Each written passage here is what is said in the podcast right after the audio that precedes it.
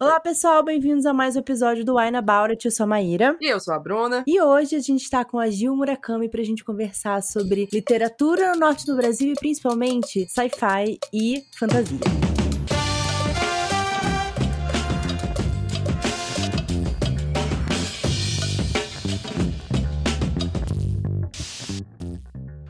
Bom, gente, estamos aqui na nossa última temporada do Wine. Agora, não sei nem se a Gil sabia disso, né? Talvez ela não saiba, agora ela tá sabendo. É a nossa última temporada do Wine. Estamos... Gente, como assim? Não, você não sabia? Não. Bom, então, agora tá sabendo. Agora você tá sabendo. Ai, gente, não façam isso. Alô, Digão, baixa esse áudio pra gente, por favor.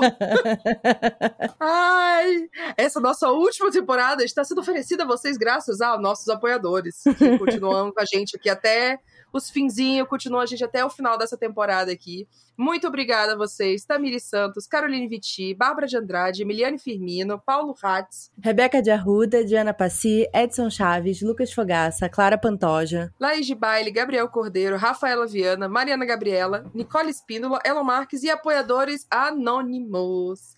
A galera fica ali quietinha no cantinho. Obrigada, gente, por continuar apoiando o Wine, mesmo que seja né, a nossa última temporada. Graças a vocês, a gente consegue pagar as contas, pelo menos, e apagar a luz antes de sair. Apaga a luz, fecha tudo, fecha a janela, porque pode cair, pode chover. tudo isso.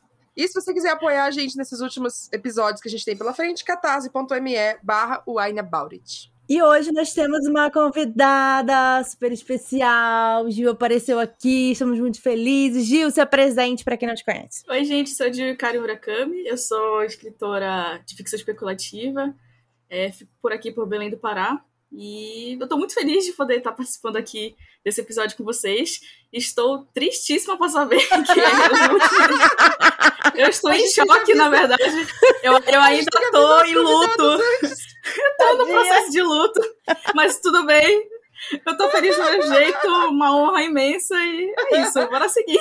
Tadinho, pegamos falar, no susto. Ó, faltou Faltou aqui o nome dos seus livros, Dias. Coisas que você tem publicado, pelo amor de Deus. É verdade. Ah, então, gente, eu tenho. procurar as coisas, conhecer os negócios tenho... tudo. Tem uns contos aí na, na revista Supra-Sumo, Orvalho Flamejante, na revista Midas, Mães de Ferianos, é, na Ita Magazine, um conto que foi traduzido em inglês, é, que foi é, pelas mãos de Batian, e, e alguns outros aí.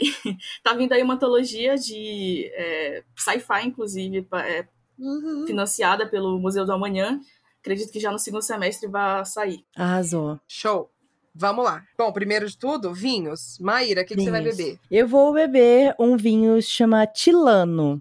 É um vinho tilano é do Chile. Não, é tilano com A. Ai, meu tilano. Deus do céu. É um tileno, é um tilano chileno. É o tilano que é chileno. Ai, meu Deus.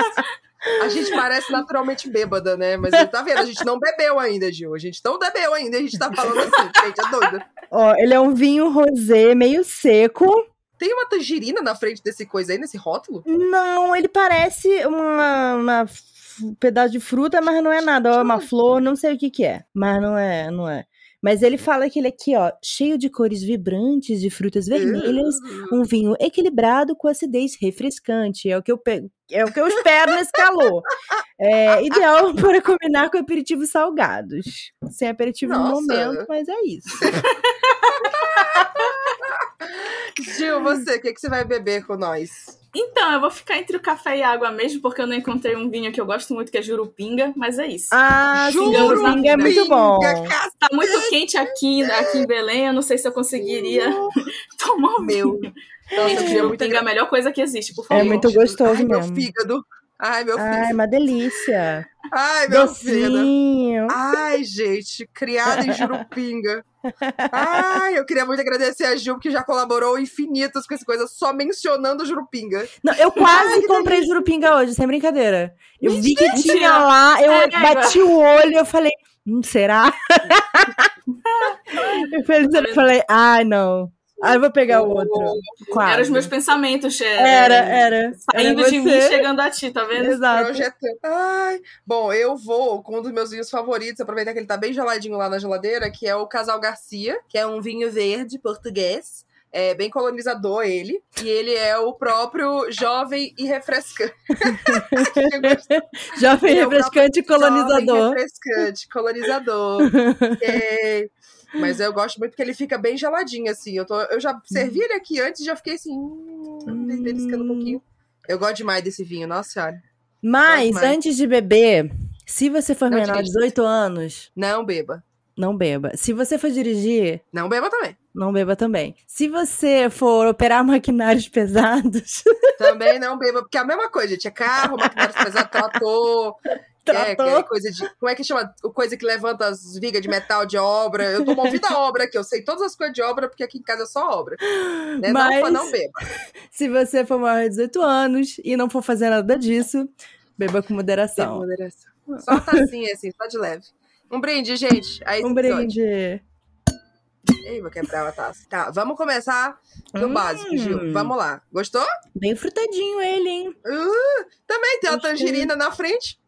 Hum. É o bicho disse que tem tangerina aí. Gostoso. Bora lá. Gil, vamos começar do básico, assim, falando você como escrevendo e tal.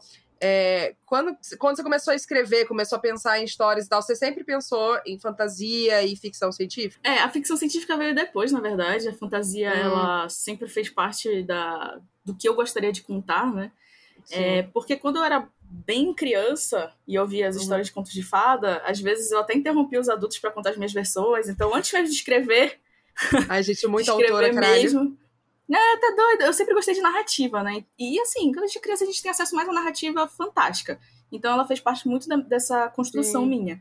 A ficção científica, ela veio é, já com, sei lá, com, quando eu tava mais velha, é, e querendo ou não, a ficção científica muitas vezes traz mensagens que podem ser poderosas de alguma forma, então isso começou a me cativar cada vez mais, né? Mas foi um processo, assim, bem, bem diferente. Fantasia sempre esteve comigo, ficção científica uhum. tá, tá comigo mais recentemente. É, e é legal, eu acho que da, das suas histórias, é que você sempre traz um elemento seu. É tipo, da, da sua forma de ver o mundo, junto com as suas vivências, de onde você vem. Então, é, queria que você falasse um pouco mais sobre isso. É, foi um processo também de, de encontrar a minha própria identidade. A gente é, sempre colocado num lugar em que o mercado editorial como um todo é, nos fornece literatura estrangeira. Então, por muito tempo, as minhas histórias sempre se passavam do ponto de vista do outro. Eu nunca pensei em mim como protagonista. E às vezes é, isso me deixava me questionando, né? Eu, eu, sempre consumi muito, por exemplo, filmes do estúdio Ghibli, que é uma das minhas maiores influências. É, eu pensava, eu quero fazer aquilo, mas ao mesmo tempo aquilo também está distante de mim. Que eu, uhum. enfim, eu sou fruto de de dois processos imigratórios. Então, é, foi aos pouquinhos também, já no ensino médio, comecei a ler um pouco mais sobre a história leste asiática, é, entender um pouco mais o passado da vinda dos, do meu pai, da, dos, meus, é, dos meus avós maternos, e eu comecei a tentar incorporar mesmo a minha vivência nipo-amazônica como uhum. protagonismo das minhas histórias. E aí, seja por ambientação, seja pela fala, seja pelas próprias personagens, eu sempre tento trazer essa dualidade que representa a minha vida. Uhum. Eu amo. eu queria falar uma coisa que eu acho muito legal, que você comentou quando você falei pra você falar dos seus títulos, que eu acho que muita gente não. não... Eu acho que às vezes o mercado chegou num ponto que a gente não conhece tudo que tá acontecendo sempre no mercado. E eu acho que uma área que muita gente não sabe é sobre revistas literárias independentes. Eu acho que de o quê? Cinco anos, talvez, para seis anos para cá, revistas literárias independentes ficaram cada vez maiores e cada vez mais revistas, mais segmentadas, e tem sido um jeito que muitos autores têm usado para poder começar ali, tipo, ah, soltei um conto aqui, soltei essa outra revista, tem essa coisa aqui publicada, começar a construir um público. É, tem muita gente que publica sozinho na Amazon, tem gente que vai atrás já de publicação tradicional, mas as revistas parecem que tem sido uma alternativa muito legal, assim, para autores começarem, simplesmente começar. Ah, preciso começar escrevendo. E eu queria que você falasse um pouco da tua experiência com essas revistas, né? E também falar um pouquinho da Ego Literária, né? Que é a revista que é focada na produção literária aí do, do, do norte. É, eu não comecei com as revistas literárias. É, a minha uhum. primeira publicação foi em 2017, fruto de uma premiação aqui do, de Belém, focada uhum. em autores paraenses também, que foi a Fox Império. É, só que eu comecei a me inserir mais no, no mercado. Eu não conhecia uhum. ninguém. Eu era aquela escritora que ficava dentro, da, dentro do seu quarto escrevendo, e aí eu não ia atrás realmente. E uhum. é uma coisa que eu sempre aconselho a formarem comunidades, conhecerem, seguirem uhum. podcasts, é, é, participarem de grupos de escrita. Tudo isso fomenta né, uma, a atividade de escrita e o network também. Sim. As revistas, uhum. como a, a Bru falou, elas realmente é, tomaram força há uns quatro, cinco anos atrás. O, a, a, Trasgo começou trazendo com foco em ficção especulativa, depois veio a uhum. Mafagafo com a Jana, e aí a influência deles foi bastante positiva, porque vários outros grupos começaram a se engajar e começaram uhum. a pensar, bom, às vezes as editoras não dão conta de publicar é, tantos autores é, nacionais. Então as uhum. revistas elas vêm suprir um pouco essa necessidade também de ser lido, de, de, de ser conhecido né, pela sua, pelo uhum. seu texto. E eu acho que é um, uma via muito interessante para os autores de maneira geral. assim. Então é, é sempre, eu sempre recomendo muito tentar uhum. revistas porque você vai conhecer pessoas, você vai conhecer processo editorial, que muitas das vezes a gente não tem quando passa é, por Sim. uma publicação direta e, uhum. em sites Independente é, gratuitos. também, né? Uhum. Exatamente. É, e a Égua, ela nasceu dentro desse contexto. A gente uhum. teve uma influência muito grande da, das revistas de ficção especulativa no, no Brasil. E, ao mesmo tempo, ela nasceu de uma certa angústia. Porque uhum. nós bem sabemos que o mercado se move muito por padronizações, né? Então, uhum. as regiões sul, sudeste normalmente tem bastante visibilidade. E aí Sim. o norte, o nordeste e o centro-oeste acabam ficando um pouquinho de lado, né, desse Não um pouquinho, né? Pocão! Você está sendo gentil. É, pode falar mesmo, porque é Pode falar, é esquecido, abandonado, ninguém lembra. Ignorado é a palavra. É, nós fomos apagados durante muitos anos, né? Sim. Isso tem é, meia culpa, inclusive, de mídias tradicionais, ao meu ver, que reforçam estereótipos que, enfim, todo estereótipo é bastante negativo e ele dificulta muito as pessoas a entenderem as nossas individualidades, né? Isso. De, de regiões. Tanto que até hoje em dia tem gente que confunde norte com nordeste. Ah, Até hoje em dia. É tu, é e, poxa, gente, cartografia, né, gente? É só ver o Google, por coisa favor. que eu já aprendi é que tem muita gente aqui de São Paulo, principalmente, que é assim: Salvador para cima é Nordeste. É isso. Salvador para cima é Nordeste. Ai, Brasil. Não, Brasília é Brasília. Mas Salvador, tudo que for para cima é Nordeste. E aí você tem Ô, Bru, e você que é do Maranhão? Maranhão é o quê? Norte ou Nordeste? Não, e o pior é que o Maranhão é justamente esta caralhada, que é tipo, não, o ecossistema, ele, né, puxa pro norte. E ele puxa mais o ecossistema do norte do que do nordeste. Então, quando tu vai pro Maranhão, é uma coisa. Quando tu vai ali pra Piauí, já é outro ecossistema e o Ceará nem se fala. Só que o Maranhão é Nordeste. Aí, pronto. Eu te falei, né? Já que teve uma época que a galera queria dividir o Maranhão em dois: Maranhão Sim. Leste e Maranhão Oeste. Falei, ah, meu Por Deus conta da, das questões climáticas, inclusive, né? Por conta que. Exato, pois é. Falei, fudeu, São Luís é no meio. a, minha, minha família é do Oeste, é de Bequimão, então tá tudo bem. Enfim, comecei a puxar aqui, ficar puta. pois é, cara. Então, assim, durante todos esses anos teve esse apagamento, essa invisibilização sim, sim. Da, da região. E mais ainda, dentro do, do, escopo da própria região norte, os próprios autores de ficção especulativa têm dificuldade em, em serem lidos e publicados. É, uhum. o foco, principalmente das universidades, né? E, e, aqui, isso não é uma crítica, obviamente, né? Mas é, sempre foi muito o academicismo, né? A literatura uhum. enquanto uma pesquisas acadêmicas, que também é importante só que os autores de ficção especulativa acabam ficando marginalizados nesse sentido. Sim. Então uhum. a Literária ela veio justamente para suprir essas duas necessidades, de mostrar uhum. para o Brasil as nossas vozes, as nossas vivências e ao mesmo tempo trazer maior visibilidade à ficção especulativa dentro da nossa própria região. É uma coisa que eu acho muito legal, você tocou um pouquinho nisso, eu queria reforçar, de o quão importante eu acho a experiência da revista é para o autor ter uma experiência profissional. Porque, uhum. cara, você vai ter o seu texto trabalhado para um editor, algumas revistas vão pagar você, sabe? Você falou assim, nossa, eu ganhei um dinheirinho com o meu trabalho, com a minha escrita, né? Acho é. que a gente fica feliz, né, com isso, mas eu acho que principalmente ter experiência das pessoas mexendo no seu texto. Porque é, é eu acho que principalmente quando você é iniciante, é um processo de humildade.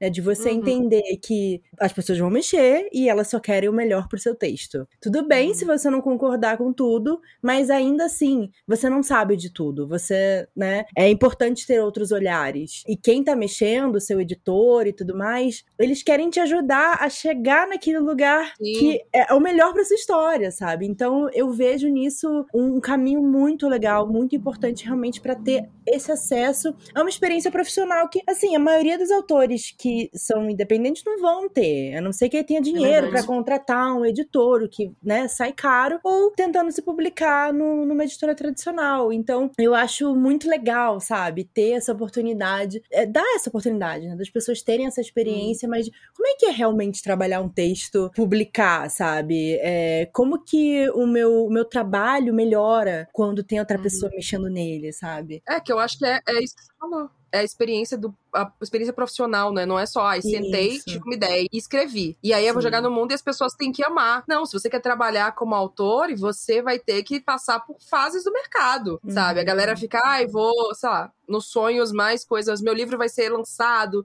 nos Estados Unidos e na Europa. Vem cá, você acha que seu texto não vai ser mudado na tradução? Mexido, é. é. tradução não vai mudar nada do seu texto, sabe? Eu acho que realmente você falou isso, é um, é um ótimo ponto mesmo. Editores mexendo desde o comecinho, assim, porque você não precisa de É. nada pra, pra publicar numa revista independente. Você chega, vê, né, vê os critérios da revista e tal. Por favor, leiam o edital. Por favor, É. leiam o edital. A gente já Qualquer teve que coisa. peneirar não sei quantos textos nesse último edital sobre, meu de tema Deus. chuva.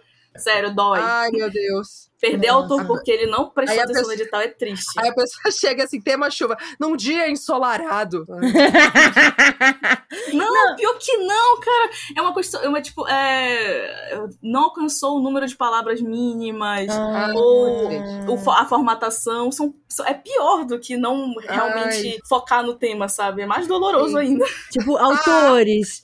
Ler é essencial, inclusive o edital que você quer colocar o seu texto. Por favor, gente, ler é o primeiro passo. Meu? Deus.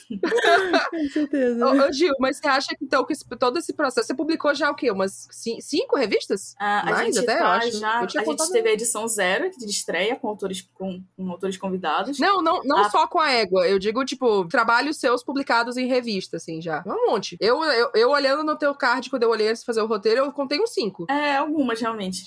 Ok, algumas. Experiência. Como que você Não, acha é porque eu não tô mudando- lembrando se são quatro ou cinco. Como que você acha que foi mudando a sua experiência escrevendo? Até nesse processo que você falou de, tipo, de começar a perceber que você ia trazer mais de você e da sua identidade, da sua vivência nas histórias. À medida que você ia publicando. É, eu primeiro comecei a ver que a falar da minha vivência, né, trazer personagens nipo-amazônicas com uma bagagem cultural semelhante a dos, principalmente dos meus antepassados e a- alguns é, a minha também. Eu comecei a ver que tem uma recepção muito boa em relação a isso, né, algo que eu sempre tive muito receio. Eu não me sinto pressionada a escrever sobre. Uhum, eu teve uma uhum. época que eu tava até me sentindo um pouco preocupada de que caramba as pessoas só vão me ler se eu escrever sobre a, a minha vivência. Sim. Isso é sempre um ponto muito peculiar de angústia de pessoas de minoria, né? Sim. Acho que vocês entendem também essa situação. 100%. É, pois é, a, a- a gente fica até com uma síndrome do impostor, no sentido de que eh, as pessoas gostam do que, do que a gente escreve, de como a gente escreve, ou gostam daquela vivência específica que temos uma obrigação indireta de, de escrever, sabe? Existe Sim, sempre sim. esse. Esse De impasse, mas- representar, né? Exato, mas assim, foi uma recepção muito boa e eu sempre quis contar, contar esse tipo de história, né? E acho que agora, com o movimento que já é internacional, de dar é, maiores chances e visibilidade para as vozes das pessoas, isso tem sido, para mim, tem sido um movimento muito gratificante, né? Tem- Isso, Sim. isso aumentou a minha autoestima, isso me fez perceber que dá para falar sobre isso sem me sentir pressionada e sem ficar com medo que as pessoas não vão gostar. E se não gostarem por isso, ah, é o problema delas, né, gente? Por Sim. favor. no caso, sim. É, Ai, amei. Eu queria comentar uma coisa que eu acho que às vezes aparece para as pessoas nas redes sociais, que tipo, nossa, essa pessoa agora é o, como que é, o sucesso do dia pra noite, né? Nossa, essa pessoa aqui tá, É. você é, passou no, no negócio da Suma, né? Tá publicando lá, tem uma gente maneira, né? Tem Mia Romã, isso. gente, Maravilhosa, por sinal. Alô, ponto. Pode entrar aqui, Mia. Estamos É, aqui muito Romanlitas, Maíra e Gil, da agência Romanlite. Oi, Mia, beijos. conseguiu um agente literário, né? Eu falei assim, nossa, do nada essa menina aí. E, tipo, a gente sabe que não é do nada, né? assim. Tipo, Não, quantas cara, não. coisas você tá trabalhando, quantos anos. Eu queria que você falasse um pouco sobre isso, da sua jornada. Como é que você chegou aqui, sabe? Gente, assim, totalmente, Maia. As pessoas olham ah, os resultados dos nossos esforços e acham que foi é, brotou, que é fruto Brotou. de privilégio e tudo mais. E não, gente, não é. é. é fruto de esforço. Eu escrevo desde os meus nove anos. Hum, E assim, meu por mais que. É, é, eu sempre gostei muito é, de, de narrativa e eu comecei a escrever muito cedo e concluí meus romances já entre 11 e 12 anos. E eu sempre tentei. Eu ia para as feiras é, pan-amazônica aqui do, do livro. A Bruna com certeza Ai, meu conhece. sonho é ir nessa feira. Meu Nossa. sonho é que, é que vocês possam vir também. Nossa, Ai, eu vou, já tô botando aqui no universo, vai rolar. Eu, ve- eu vou sair, eu, eu vou voltar pra cá só pra ir pra essa feira.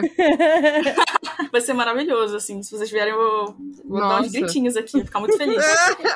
e, assim, eu, eu, eu ia pras feiras com a minha jaquetinha né, no sol escaldante aqui de Belém, pedi Ah. pra ser publicada e eu levava não na cara, porque, enfim, já tinha, tinha 10 anos de idade, né? Mas, assim, eu nunca parei de escrever. E, mais recentemente, como eu falei, a minha primeira publicação foi em 2017 e foi finalmente quando eu saí do buraco de avestruz. E aí eu Ah. pude olhar e ver como as engrenagens funcionavam. Aí eu vi algumas seleções literárias e pensei, bom, eu vou tentar, né? Uhum. O problema é que eu passei metade da minha metade da minha vida realmente escrevendo romances. E Uhum. conto, narrativa curta não era a minha É. praia. É Ai, outro, gente, é outro não. rolê completamente, né? A galera acha assim, ah, escreve livro, já escreveu um monte de livro, vai escrever um conto. Gente, não é a mesma coisa. Não, não, Não é. é. é. outra estrutura, né? Não é a mesma coisa. Inclusive, hoje em dia, se eu posso recomendar, eu recomendaria as pessoas a começarem por contos. Uhum. Porque o conto, ele tem uma, uma delimitação, ele, ele tem um limite de caracteres que você precisa seguir. Então, você vai começar a pensar a narrativa de, de forma a deixar sua torneira criativa menos descontrolada. Isso. Porque quando você é romancista, as coisas vão surgir. Por mais que você seja um escritor arquiteto, né? Aquele escritor focado Uhum. e, planeja, e com planejamentos, enfim, é, vai, vai ter momentos que a criatividade vai Sim, vai sim. jorrar, Vai jorrar, embora. e vai perder um pouco a mão. Claro. Né? O, que era, o que acontecia muito comigo, inclusive nos contos. E eis os motivos de vários nãos. E não, e não, e não, e não. Eu Não, e até você pensa assim, vezes. ah, não, eu vou contar essa mesma história mais rápido. Não, tipo, você tem que contar histórias que funcionem pra uma história curta. Daquele Exato. tamanho, Isso. naquela estrutura, naquele É. ritmo. Tem muita E às coisa. Não é vezes só pra pessoa que editar e virar um escreve, conto. exato, às vezes pra pessoa que escreve é doloroso tirar uma personagem que não tem é, é, qualquer tipo de influência na narrativa, Uhum, mas que às vezes uhum. precisa tirar e, e a pessoa que escreve vai ficar, não, mas eu não quero, mas é Uhum. preciso às vezes. Sim. Então, todo esse processo, né, receber esses nomes das revistas me fez é, poder enxergar um pouco mais a, a técnica narrativa curta e Uhum. encarar de outros com outros olhos. Tanto é que hoje em dia, muito, muito daquilo que eu aprendi com contos eu aplico nos romances também para Uhum. que a gente chama de desengordurar a narrativa, né? Tirar os excessos, enfim. Então foi, foi um processo assim que não, não foi do dia pra noite. Eu- é porque, na verdade, 2021 foi um ano atípico. 2020, eu acho que eu fui selecionado para uma seleção só, assim. Uhum. 2021 foi, é, foram aprovações, mas que foi fruto realmente de um esforço, de estudo do, Uhum. do ano anterior. E de muito trabalho, né? E de É. anos, e de você, tipo, tá todos esse ano. Porque, assim, querendo ou não, quando a gente escreve. Por exemplo, antes de publicar a novela, eu já tinha escrito ah, dois romances inteiros que eu engavetei. Uhum. E aí, obviamente, a gente, como escritor, fica. Ai, não fiz nada. Você escreveu dois romances inteiros. Não publiquei, não fiz nada. Não fiz nada, né? Mas assim, eu percebo hoje o quanto eu aprendi com essas duas histórias pra ter feito a novela do jeito que ela foi. né? Então, assim, se Uhum. você conseguiu é, é, colocar três. Você falou três, né? Que foram selecionados? É, contos que foram selecionados é porque você escreveu muita coisa e foi melhorando a tua escrita e foi aprendendo com essas outras coisas que você escreveu, até com os feedbacks e tal, de outras coisas. E aí você chegou nesse ponto em que você teve três contos aprovados, sabe? Né? É, gente exato, e assim, a gente reescreve várias vezes o mesmo texto, gente. Sim. Assim, fujam da ideia daquele, daquela pessoa autora que tem o dom, que vai escrever o primeiro rascunho e ele vai ser perfeito. Gente, isso não, Não nunca ouvi existe, falar, assim. nu- nunca vi disso, nunca vi Nem nenhum. Eu, eu, eu Não nunca conheço vi ninguém. Não conheço uma pessoa fez isso.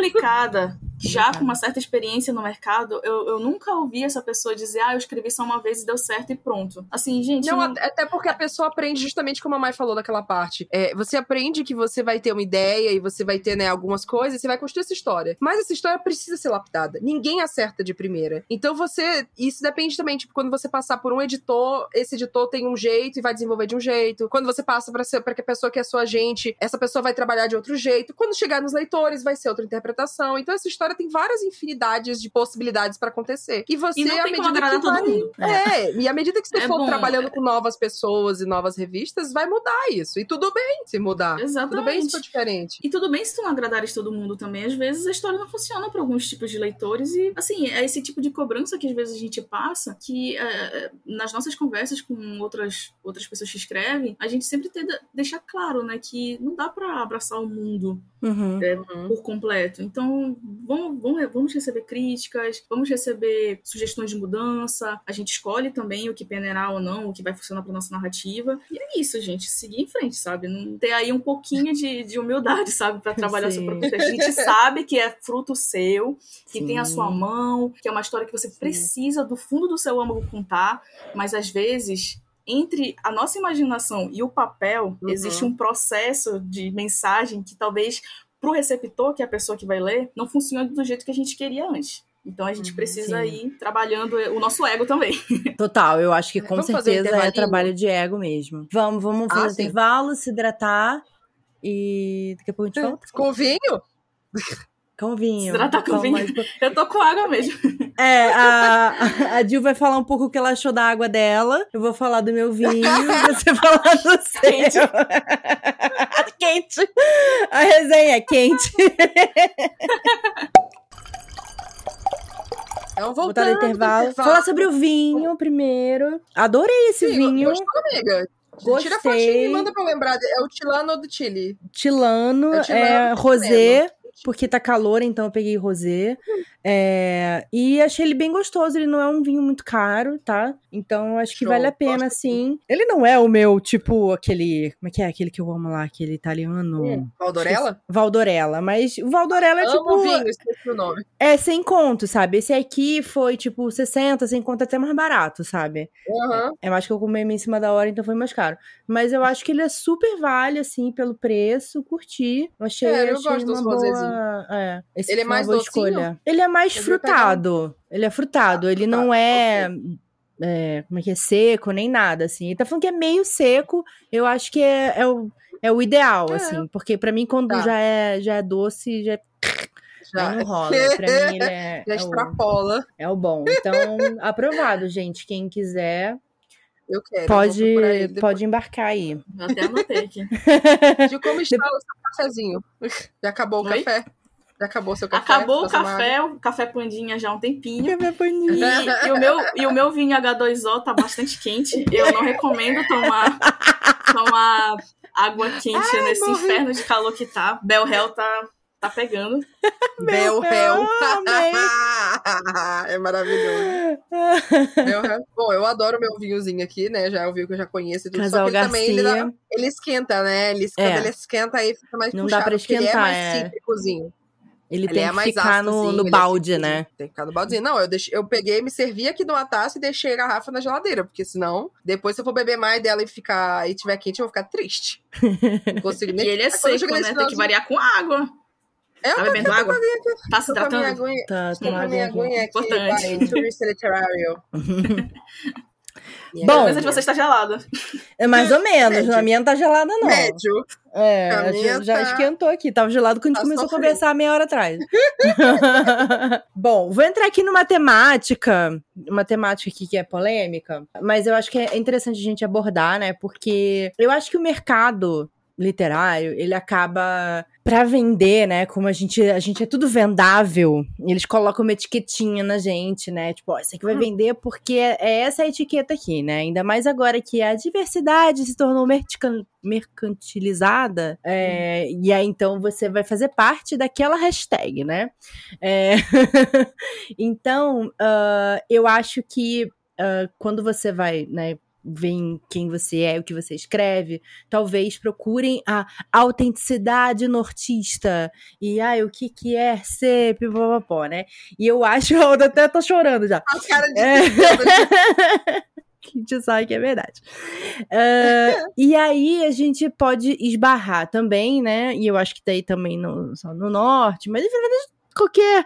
que Tudo que é literatura brasileira entra nisso, né? No É, esbarrar no É, no etnocídio, também. no etnocídio indígena. É. A criação da identidade nordestina é tipo, ai, Nordeste. Fala, tá, mas não, isso aqui é nordestino. É, não, é. isso não é nordestino, porque o Nordeste é uma criação da colonização. É, e eu acho que o norte é isso. As pessoas pensam no norte do Brasil, elas pensam. No máximo, elas vão pensar é Parintins, tem lá índio e mato, sabe? Mato, é só mato. É, é só isso Chuva. que. É isso. chuva, mato, índio e Parintins. E. então, É como você manter a sua autenticidade como uma pessoa que vive aí, que tem sua vivência, que você, né? a- as coisas que você vive são reais e quem é a pessoa que você é, é sem esbarrar nessa nesse etnocídio ou nessas coisas porque você eu sinto que você é uma pessoa eu sinto não eu sei que você porque conversando com você e tal é, é uma pessoa que tem muito cuidado com isso né até por, por vir de um lugar que é muito invisibilizado você não quer fazer isso reproduzir isso com outras Uhum. pessoas né então assim e ainda criar essa comunidade de escritores que também estão aí escrevendo e às vezes podem esbarrar nisso muitas perguntas É, uau. Vamos, É, eu converso bastante com a Mai, né? Porque é, existiu todo um processo. é, eu, eu até tive a oportunidade de ter um texto meu lido pela Mai, eu sempre utilizo como metáfora. O nome do texto era Muralha Rompida, e ela me ajudou a romper uma muralha que existia entre a minha pessoa criada num contexto Uhum. nortista e num contexto em que é, houve uma apropriação de culturas indígenas sem é, sem que a gente tenha realmente o conhecimento, a gente cresceu ouvindo sobre supostas lendas, sobre, Uhum. é, su- é, sobre o- a Amazônia, a cidade ser o nosso lugar, né? Quando na verdade é, foi tomado de pessoas anteriormente à nossa vinda. Então, é, foi um processo de, de desconstrução mesmo, e a, eu gosto sempre de mencionar que a Mai foi uma propulsora disso, então, para mim, nada Ai, que mais. bom! Fico muito feliz. Porque eu gostei Bom, muito de ter trabalhado com você nesse texto, porque a gente gerou uma conversa muito legal. Exatamente. E assim, existe uma tendência do ser humano a se manter no mesmo lugar, né? Mudanças nunca são, nunca são bem-vindas. E é muito difícil para a pessoa nortista que foi criada é, dentro de uma suposta cultura que lhe pertence a desmistificar é, o pensamento colonizador. Enfim, ela cresceu ouvindo, Sim. mas é, é algo que é necessário. Né? Existe essa pressão de autenticidade, como a Mai falou.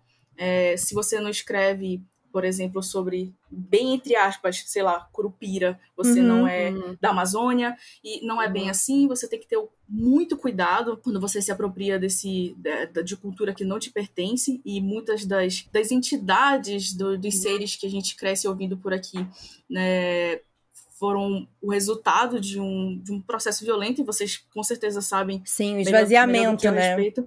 Exatamente. É, eu, sempre, eu sempre menciono, inclusive, é, uma lenda urbana, né? Que é da Cobra Grande. Acho Uhum. que a Mai vai, vai se lembrar. Uhum.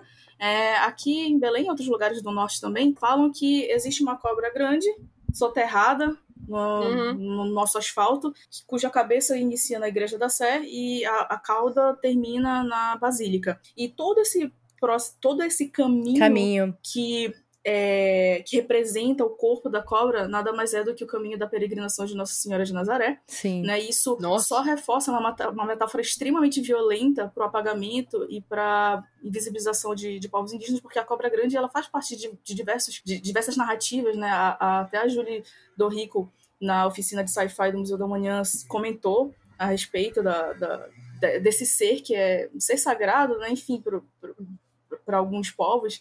Então, é, é um apagamento histórico que a gente precisa ter ciência. Eu, hum, eu mantenho a minha posição antifolclorista, eu entendo que existem discussões a respeito, muitas pessoas já me questionaram, mas é uma posição minha. É, eu, enquanto Uhum. autora nortista, eu tento enxergar a, a, minha, a minha autenticidade para além dessa, dessa construção que eu vivenciei. Com certeza. Inclusive, eu levo para a revista também, eu sou uma das editoras da revista, e quando eu estou avaliando, eu sempre digo isso em todo lugar que eu vou. Quando eu estou avaliando, o meu posicionamento político ele é levado em consideração. Então, uhum. alguns autores chegam e até perguntam: é, Poxa, por que tu não me escolheste? Eu falei: Olha, é, não dá para trabalhar com o ser que tu escolheste trabalhar dessa forma. É uma forma uhum. estereotipada, é uma forma que, enfim, é, é, um dos meus critérios. E assim, cada editor tem o seu, cada pessoa Sim. tem a sua convicção. Mas como é que eu encontro uma autenticidade me desconstruindo? Né? Total. Porque como, como eu já, como a gente já tinha conversado eu e a Mai, a gente já é uma região invisível, apagada, Sim. né? E então, para o autor nortista que cresceu ouvindo sobre essas histórias, acaba sendo um pouco doloroso esse Sim. processo uhum. de reconhecer que não é seu. É. Mas uhum. existem, eu, eu falei para Mai, existe a possibilidade de enxergar a magia, a fantasia em tudo. Em sim, tudo. Sim. No asfalto que tu andas, que tá quente pra caramba, na, nas mangueiras. As mangueiras, para mim, são assim, o, o auge da, da, das minhas. É, das minhas metáforas, assim, os mangiferianos nas, nasceram da, das mangueiras, por sinal, que são criaturas que eu criei. Então dá pra gente enxergar a fantasia em absolutamente tudo. Basta uhum. você sair da sua caixinha e basta você sair também de. Assim, gente, é, não se limite a seres uhum. que culturas criaram, sabe? Sim. Você pode criar o seu. Exato, eu sempre falo, gente, isso não tem criatividade não, gente.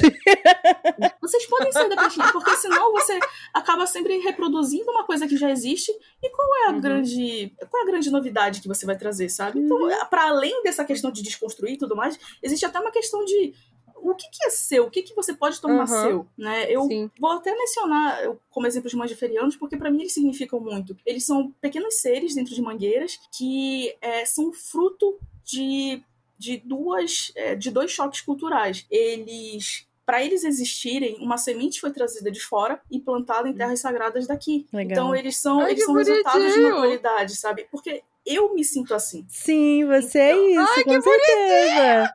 Não é, não é lindo, não é lindo. E é tipo, não, não é nem um pouco menos autêntico, porque é a verdade, tipo, é você, com ai, certeza. Que meu Deus do céu. então, então gente, dá, dá, pra ver, dá pra ver mais em tudo, né? E, e é isso. É. Eu acho que a gente precisa repensar, seguir é, é, pessoas indígenas, é, autores aqui da, da Amazônia, tem, tem vários. A, a própria Márcia Cambeba, é, a, a Júlia do Rico, por mais que não, não, não seja necessariamente da, daqui da Amazônia, mas ela é, estuda sobre, ela sempre indica, vocês também. Então eu acho que a gente precisa sair da nossa caixinha e entender o que aconteceu no nosso país, sabe? A sim, gente, sim. É, enfim. É um, Não, é, e eu acho que, assim, qualquer lugar do país, é, quando você vai pensar na identidade regional, ela sempre vem em cima do apagamento indígena. Assim, até no uhum. sul, cara, porque quando você fala de, ah, gaúcho é churrasco chimarrão, isso é indígena. O chimarrão, ele é, é Guarani Caigangue, entendeu? E charrua. O, o, o, esse é o chimarrão, ele vem daí. Quando você pensa gaúcho, você pensa no chimarrão. E ele é indígena. O uhum. churrasco, uhum. do jeito que a gente faz aqui no Brasil, principalmente no sul, ele é indígena também. Então, assim, uhum. eu acho que dá para pensar em todas essas. Ah, isso é tipicamente daquela região do Brasil. Isso provavelmente é tipicamente de algum povo que morava naquela região do Brasil. Sim. Entendeu? E aí ficou apagado, sabe? Então, eu acho que, nossa, eu achei tão lindo isso que você falou, cara, porque é uma coisa além do tipo, caralho, vocês não têm criatividade, não? Porque você pegou exatamente a sua essência, uhum. a, sabe? É uma coisa completamente autêntica sua que uhum. mistura uhum. a sua história, da sua família e da sua vivência aí, sabe? Você é desse uhum. lugar, você veio e a tua Sim. história também tá aí plantada nesse lugar, sabe? E, e você criou essa mitologia uhum. única e autêntica, sem precisar, tipo, ai não, e se eu fizer um curupira que na verdade é um adolescente ruivo, sabe? Tipo, caralho, cara! Meu Deus, gente. eu acho que tem um, um, Isso, vamos falar. Na real, vem muito de, de, de pessoas brancas, enfim, de tipo, ah, se você fala que churrasco não é não é gaúcho, se o chimarrão não é gaúcho, ah, então o que que é? E aí rola um desespero de, de um não lugar. Tipo, ai, então eu não tenho churrasco, eu não tenho chimarrão, eu não tenho não sei o quê, então nada é brasileiro. Bem-vindo a se sentir que você não pertence a lugar nenhum. População, toda a comunidade indígena de pessoas não brancas nessa porra deste é, país. É. Então existe um desespero de tipo, ai, vão tirar isso aqui de mim. Amada, a gente tá sendo tirado coisa faz 500 milhões de anos aqui Tiraram terra, tiraram cultura, tiraram idioma, tiraram tradição, tiraram tudo. Tudo que, que de povos foi pegado e transformado em coisas brasileiras, justamente porque isso foi um processo político de apagamento. É, isso foi intencional. As pessoas precisam entender que isso foi intencional. Não foi tipo, ah, não, a gente tava aqui. É, não, são práticas do Estado. Tipo, é proposital Exato. isso de assimilação. Isso, é, isso né? é político, isso é estratégico para poder apagar essa existência desses povos. Então, assim, as pessoas precisam. Eu acho que o que você falou, Gil, as pessoas precisam entender a história disso, né? A história de onde vem tudo isso. Por que, que a gente come tal coisa nessa região? Ah, por que, que, por que, que eu faço tapioca desse jeito e a Maíra faz de outro jeito? Ah, porque tapioca que eu faço vem dessa tradição aqui de fazer tapioca desse jeito, que no caso é nem tapioca, é beiju que a gente fala. sim, e o pessoal sim. chama de tapioca. Beiju, é. E, uhum. e, tipo, tem diferentes. Eu ia falar uma coisa que é muito curiosa. No Maranhão, em São Luís, na verdade, tem uma lenda parecida, Gil.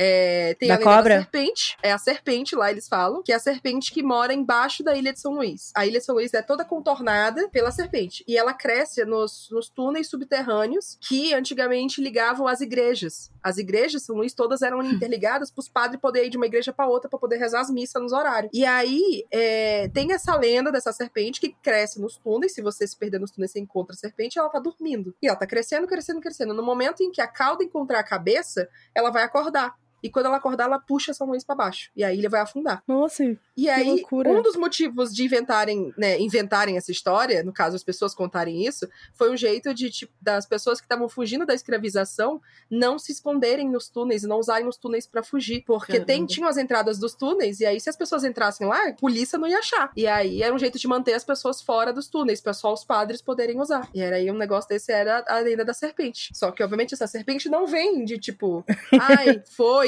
os brancos inventou uma serpente gigante. Por que será que tem isso no Maranhão? que tem isso no Pará, que tem isso em outros lugares. Uhum. Porque isso vem de uma cultura, isso vem de uma lenda. Uma cultura Eu cristã, absolutamente... né? Que a serpente é uma criatura maligna, na verdade. Exato. É, ainda, ainda tem isso. Lá usaram o nome serpente, né? É. Exato. O... Então, ainda é... A, a, tem, assim, que eu só, eu só sei de terceirizado por causa da minha avó, né? Mas tinha história terceirizado. De... É, é, porque minha avó, minha avó é de Belém, não, não é minha experiência.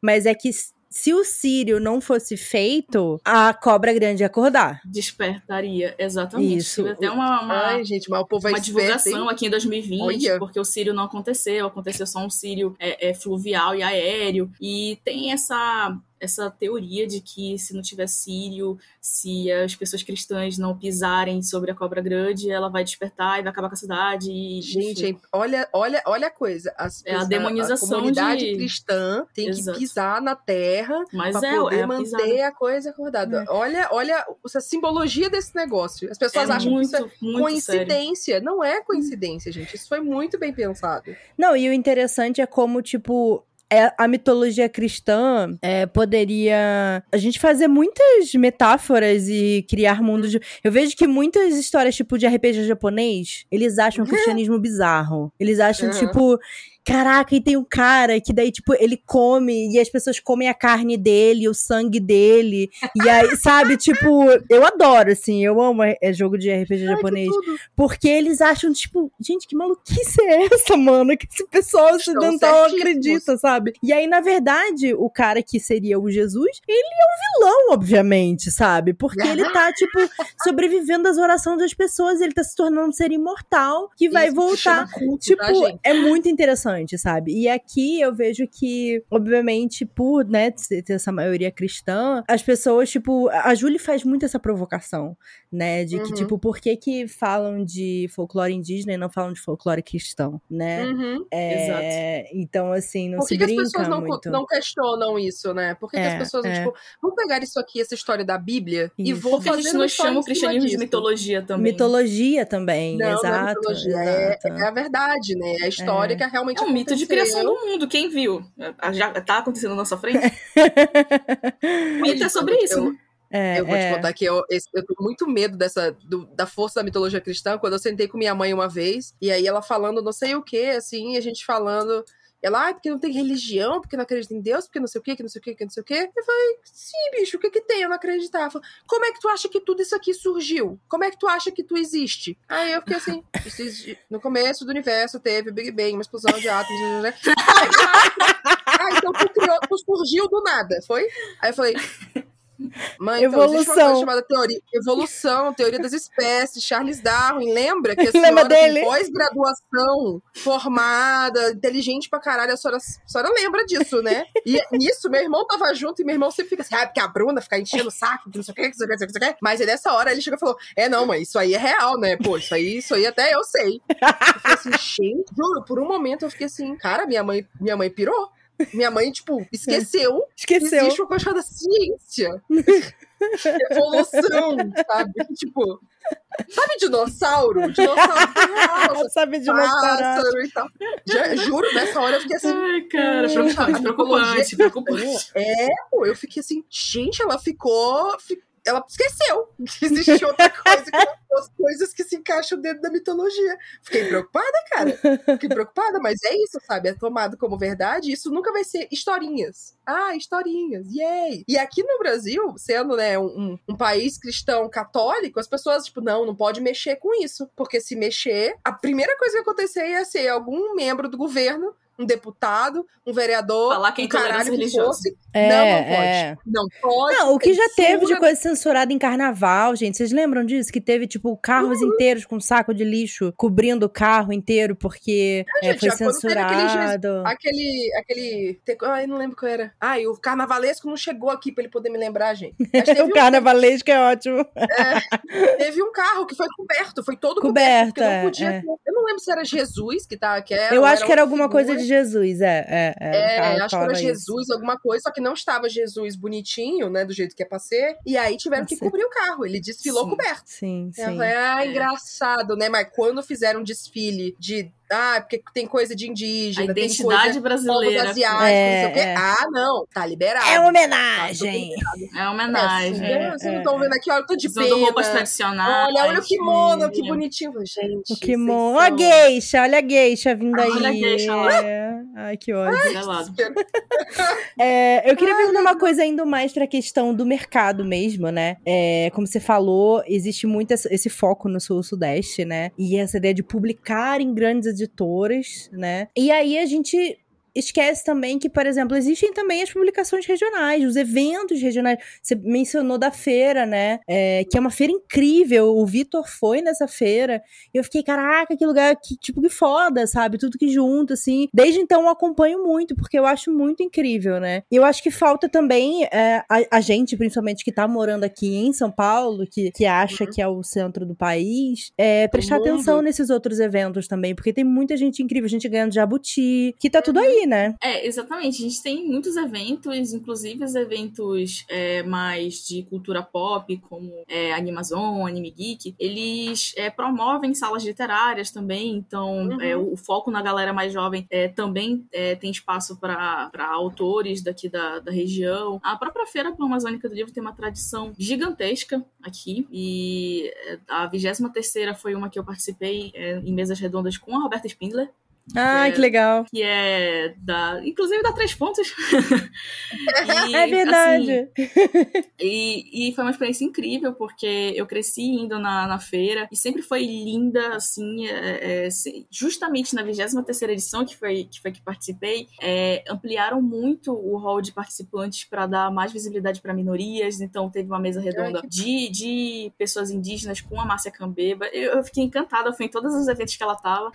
É, Enfim, ela- Porque se né? chama Vocês- Feira das Multivozes, né? Tipo, isso é muito É, legal. Perfeitamente. Isso é esse pensar nas multivozes trouxe uma, uma experiência engrandecedora para todos, tanto para os leitores quanto para as pessoas que estavam apresentando. Tinha muita Uhum. gente, inclusive leitora lá, que tirava dúvidas genuínas porque não conhecia aquela outra vivência que estava falando. Uhum. Eles tinham Uhum. vozes periféricas também. Gente, foi assim incrível. Ai, E tem outras- ir.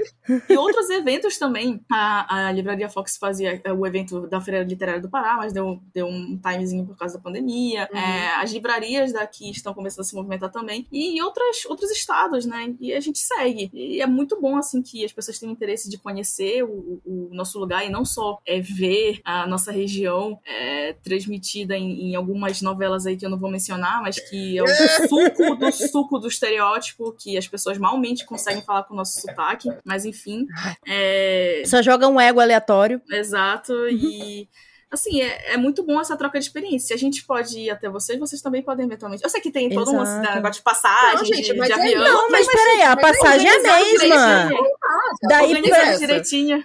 É, daí pra cá é uma distância daqui pra aí, né? Pô. Isso é verdade. então... É, é, literalmente o mesmo caminho, gente. É, você vai e você é... volta. Você tem que voltar, não tem essa. Exato. Se organizar direitinho, que... vai, vai dar pra, é. pra ir pra um não, e pra outro, eu acho, gente. E eu acho que é muito interessante pensar nisso. A gente tem que abrir o olho pra ver, tipo, outras áreas em que... Outras regiões em que existe esse mercado editorial, esse mercado de cultura pop, geek, etc., mais ativo. Porque, por exemplo, eu tive uma experiência muito diferente, assim, eu cresci em São Luís. Em São Luís, sabe, se tinha Bienal, e eu não sei se o evento que uma vez eu fui e tinha livros era Bienal, é, eu fui uma vez e era assim, mesinha, tipo, como se fosse carteira de escola, sabe? Não tinha stand, não tinha coisa, não vinha grandes editoras, era pequenininho, não tinha ninguém, assim.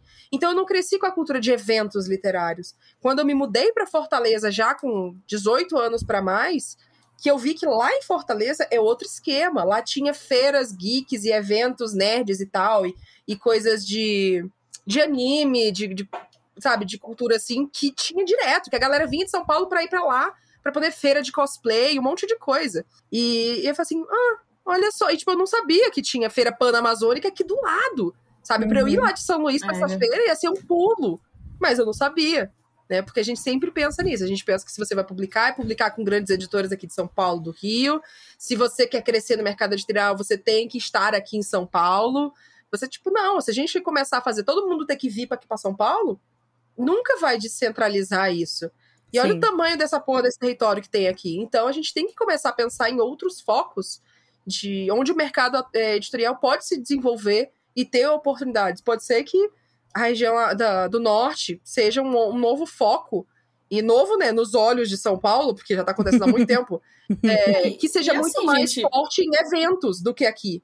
Né? Aqui a galera não existe de desculpa sobre leitura, viu? Porque não, das nossas capitais são, são, muito maiores. são altíssimas, estão no, no ranking 10 assim, de maiores leituras do Brasil. Então, por favor, não venham com esse tipo de desculpa, não. Se a gente tem, não lê, sabe? ah, por favor, respeita, né?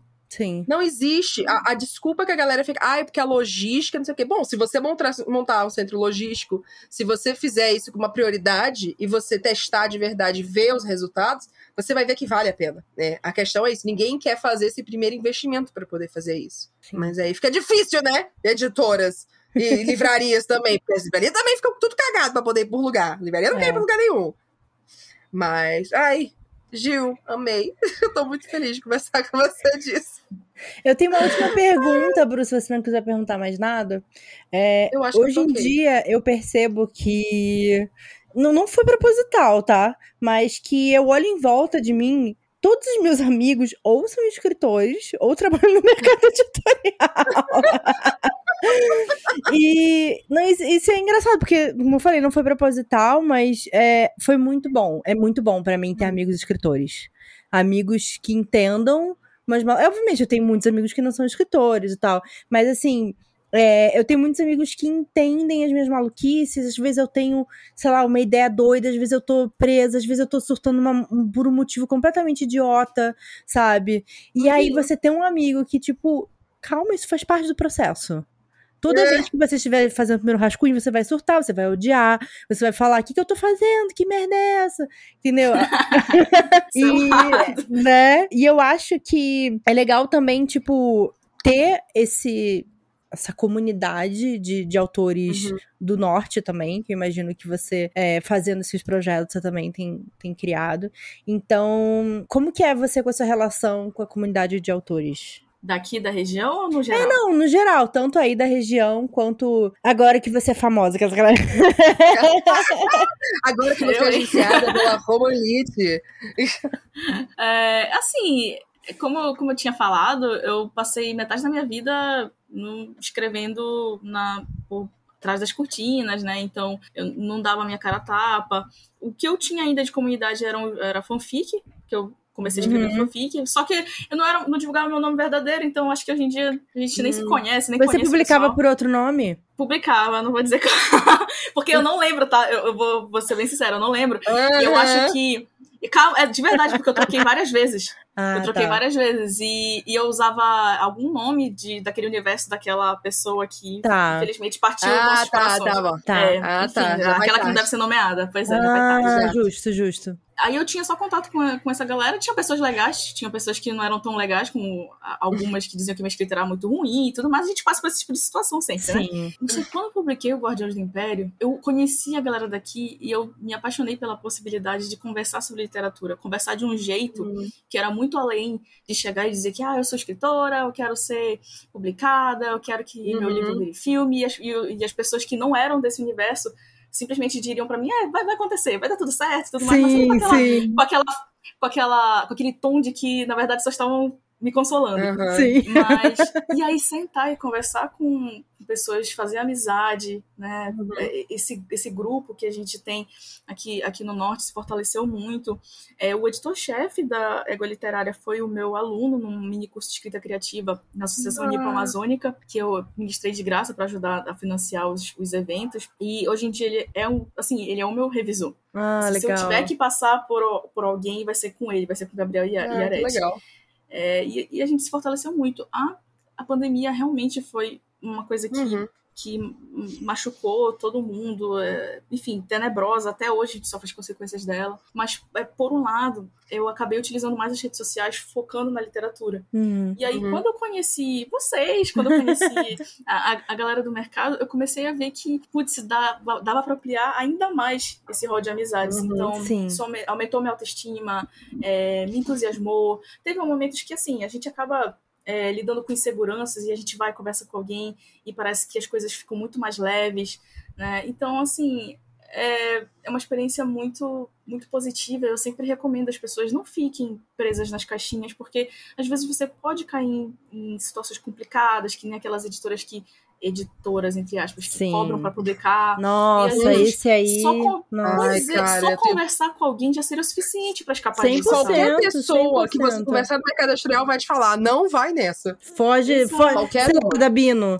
É isso. Ai, co- É. sai correndo. Meu único medo, sabe, gente, é que a gente acaba ficando muito preso nas redes sociais, né? Sim. Então, por exemplo, eu, gosto, eu adoro participar de, de podcast, de lives, justamente porque a gente alcança mais pessoas fora Uhum. dessa, dessa bolha, né? Que a gente acaba criando normal, toda rede social Sim. tem isso. É, e aí Uhum. participar de palestras, ir nas comunidades, Uhum. conversar com as pessoas. Tem eventos que eu vou até com a Roberta Spindler quase todo ano, lá em Santa Maria, que é uma cidade aqui do, do interior do Pará, que a gente conversa com é, pessoas que querem ser formar uma carreira literária que são do Uhum. ensino médio. Então a gente já vai lá, troca experiência, fala o que aconteceu com a Sim. gente, como foi Legal. o processo. E a gente sai um pouco desse, desse Legal. nicho para ajudar mais pessoas, né? Então Sim. eu, eu- é, é muito bom, gente. Se puderem, o trabalho de vocês é incrível, assim. Vocês têm várias plataformas, você não tem só o podcast, nem tem a, Sim. a Mai mesmo tem o YouTube. Então, putz, isso é muito, muito, muito importante. É, não, eu sempre falo isso, porque às vezes eu vejo alguns discursos assim, ah, é porque tem panelinhas de escritores, ou eu sou, eu sou escritora e eu não consigo, tipo, eu sou excluída, nanana. mas sabe, eu, pelo menos assim, eu nunca fechei a porta pra nenhum escritor que eu visse que fosse legal, Uhum. que tá interagindo, que tá trocando, e pra mim é Uhum. sempre bacana, né, ter mais gente com experiências Sim. diferentes, porque é aquilo, assim, às vezes tem é, amigos meus escritores que eu sei que eu eu vou pedir ajuda pra, tipo, nossa, eu tô nesse problema, não sei o que, lá, lá, e a pessoa vai me ajudar a des- destravar aquilo. E a outra, tipo, nossa, pensei numa ideia pra promover o livro, o que, que você acha, sabe? Uhum. Então, assim, cada um vai ter coisas com que legais, que nem quando a gente tem amigo normal, né? cada amigo a gente vai querer compartilhar uma coisa, mas São uma coisa também é assim, né? É. Então, pra mim, assim, como escritora, me ajuda muito ter amigos escritores. Sabe? Porque. Uhum. E eu gosto também de, tipo, de ajudar. Putz, tô preso aqui, não sei o quê. E eu falo, pô, vamos bolar aqui. E se for não sei o que lá, sabe? Você começa a tentar destravar. Às vezes nem você nem vai achar a resposta, mas você vai conseguir ajudar a pessoa a encontrar o caminho dela, né? É, e isso pra mim é incrível, isso é, é maravilhoso. E quanto mais a gente puder am- ampliar a nossa rede, né, de, de pessoas Uhum. de, de outros autores, é melhor, sabe? Então, eu é isso, assim, é isso que eu prezo. E eu acho que a internet ela é muito legal pra isso, sabe? Porque eu conheci o trabalho pela internet. né? Fui conhecer você, as coisas e tal, porque você tava ali, você tava sempre comentando e falando não sei o que lá, e acompanhando, e a Diana falou de você, a Diana Passi falou de você. Eu falei, ó, vou ficar de olho nela aqui. E aí comecei a te acompanhar também, sabe? Então, Diana é, maravilhosa. é, então, eu acho que, que é essas trocas, assim, sabe? E, enfim, eu. É isso. É, e, e, assim, eu sempre, eu sempre aproveito pra dizer, gente, não, não se sintam. Eu sei que tem muita gente com grau de timidez que varia, né? Mas não se sintam acanhadas, assim. É, parece ser uma bolha, porque toda rede social não deixa de ser, essencialmente. Sim. Acho que a Bruna pode até falar melhor do que é, disso do que eu. Mas, é, gente, eu não conhecia ninguém, assim. Eu fui comentando, fui me interessando. Assim, é, você tem que se interessar genuinamente pelo trabalho da outra pessoa. Exato, gente, por você falou perfeitamente, tipo, genuinamente. Aí você só chegar lá e divulgar o seu trabalho é um pouco É. descortês da sua Ô, parte. tudo bem, estou escrevendo. levar- Quer ler? Não, É, te gente, conheço. Você, no caso, vai levar um, um aviso de spam e você vai ser bloqueado. Porque é isso que eu falo pra todo mundo fazer. Se alguém chegar pra você e falar: Oi, tudo bem? Leia meu livro. não. Isso se chama spam, bloqueio, denunciado. Vamos lá, tchau. Pois é, gente. É então, assim, é, sejam genuínos na interação de Genuínos, vocês. Assim, é foi um- é um isso. É um processo natural que, que a gente Uhum. se sinta um pouco é, fora de lugar no começo, mas eu Uhum. participei de podcast recentemente com uma moça que tinha essa dificuldade, né? E a gente, eu e o- Gabs, já nos deixamos a, abertos, assim, para conhecê-la mais, pra conversar. E é isso, gente. Não, tentem não se sentir envergonhadas, vão lá, Uhum. comentem, interajam. É, de vez em quando, postem as coisas de vocês também, para que a gente possa estar é, ciente do que Sim. vocês. tra- Do... Nossa, eu tô gaguejando muito. Com, com que vocês trabalham. Acho que a cafeína, a gente já tá subindo. entendeu? Não pode nem falar que é álcool, né? Dessa vez não. Vocês iam, vocês iam me ver com uma cara do- da- dessa cor. Aqui, se eu estivesse bebendo, ia ser muito engraçado. Fica pra próxima quando a gente for na feira. É. Ei, Vamos ver Jurupinga. É, Jurupinga, por favor, tragam pra mim. eu não encontro lugar nenhum aqui. Cê- Nossa, combinado então. céu, Quando aí eu que- for pra ir, eu vou levar jurupinga pra noite Tu, você. me- tu me trazes uma Jurupinga que eu te dou uma cachaça de jambu. Pronto. Eita Ixi, pronto, porra! Maíra. Nossa, eu amo cachaça. Ganhou Maíra. Nossa. Já era. Acabou, acabou, ganhou Maíra. Não, quando a Maíra começou a falar, eu pensei que ela ia. A pergunta dela ia ser: então, Gil, você quer ser minha amiga também? Você é, porque amiga escritora é muito bom e tal. Você quer ser minha amiga escritora também? Não, Deus. e tipo, é muito legal, assim, você acompanhar as pessoas. Tipo, eu acho que foi, foi muito engraçado, porque eu conheci a Gil, é, a Diana já tinha falado dela e tal. E aí ela Uhum. me mandou um e-mail pedindo uma, uma leitura de sensibilidade. E foi uma das leituras que eu mais tive troca, assim, sabe? Que foi uma conversa, que foi super legal. E ela foi, tipo. Ela ouviu tudo que eu tinha pra dizer e ao mesmo tempo eu não queria tipo apagar a experiência dela porque o que que eu, pessoa, Hum. que nasceu no sul, foi criada no sudeste, sei da vivência da pessoa do norte, né? Não, não, Uhum. não posso eu falar isso, né? Então, é, a minha preocupação era também, também isso, assim, né? De tipo, Uhum. É, eu não tô aí pra saber o que, que, que faz parte e falar, tipo, ah, não, isso aqui é indígena, não use isso, e vocês, né? Mas foi Não, uma. tu foste maravilhosa, tu foste perfeita, super didática, muito respeitosa. Cara, foi uma, uma experiência incrível. assim. Foi, pra mim também Ai, foi muito legal. Então foi bacana, assim, muito. porque é, é uma pessoa que, tipo, não, putz, a Gil é incrível, sabe? A gente pode. Quero, quero ser amiga dela. Eu pensei a mesma coisa de ti. Foi muito bom, me marcou muito, me marcou muito. Ai, Eu sempre que falo. bom. Na entrevista com a Mia, eu comentei de ti, comentei Sério? dessa situação especificamente. Loucura, que Olha. legal. Ah, e hoje nós somos amigas de agência. A gente precisa marcar um, um rolê Não, com total. agenciados da Mia. Agenciados da Mia. Sim, total. Ai, gente, Roma Literas são tudo. Chique. Bom, Gil, mais uma vez, onde as pessoas te encontram? Onde que você tá? O Suas que, que obras? elas onde podem que elas ler podem teu? procurar? Onde? É, Qual os nomes? onde que encontrar égua? Isso. Tudo. Tá, Começa aí. Você- é, é, calma, deixa, eu- é porque essa, essa hora eu sempre fico nervosa, porque eu, eu, eu sempre tento ser didática, porque eu, enfim, é, cada rede social tem um nome, né? É, da Égua Literária, é Égua Literária, tanto no Twitter quanto no, no Instagram. Vocês podem acessar também o site, que é egualiterária.com.br. E aí vocês podem dar uma olhada nos editais que estão rolando para autores nortistas, tá, gente? Só pra destacar. Por favor, leiam o edital. favor. se você não for nordista, não mande. Nem se você for do Maranhão. Maranhão não é norte. Maranhão A gente- é, a não gente é recebeu norte. De autores, de autores de outras regiões, por sinal, nesse edital, gente, por favor. Ai, É, meu enfim. Deus. Gente, vamos, vamos lembrar quais são os estados do norte? Vamos. Por favor. É, Pega o mapa. é, gente, o, o mapa tá aí disponível no Google, né? Por favor. As minhas redes sociais é Murakami Underline Jill no Twitter. É, onde eu interajo mais com, com o pessoal do mercado editorial. Lá tam, também tem o meu site, que vocês podem ter acesso direto aos meus contos nas revistas. É, tem Supra Suma, Eita Magazine, Ah, arrasou. Amidas. Tudo no seu site. Tem, tem uma antologia da editora Corvus também, que é de Dark Fantasy. Vocês também podem começar a seguir a Nove Letter, que vai sair já uma história minha. Aí sim!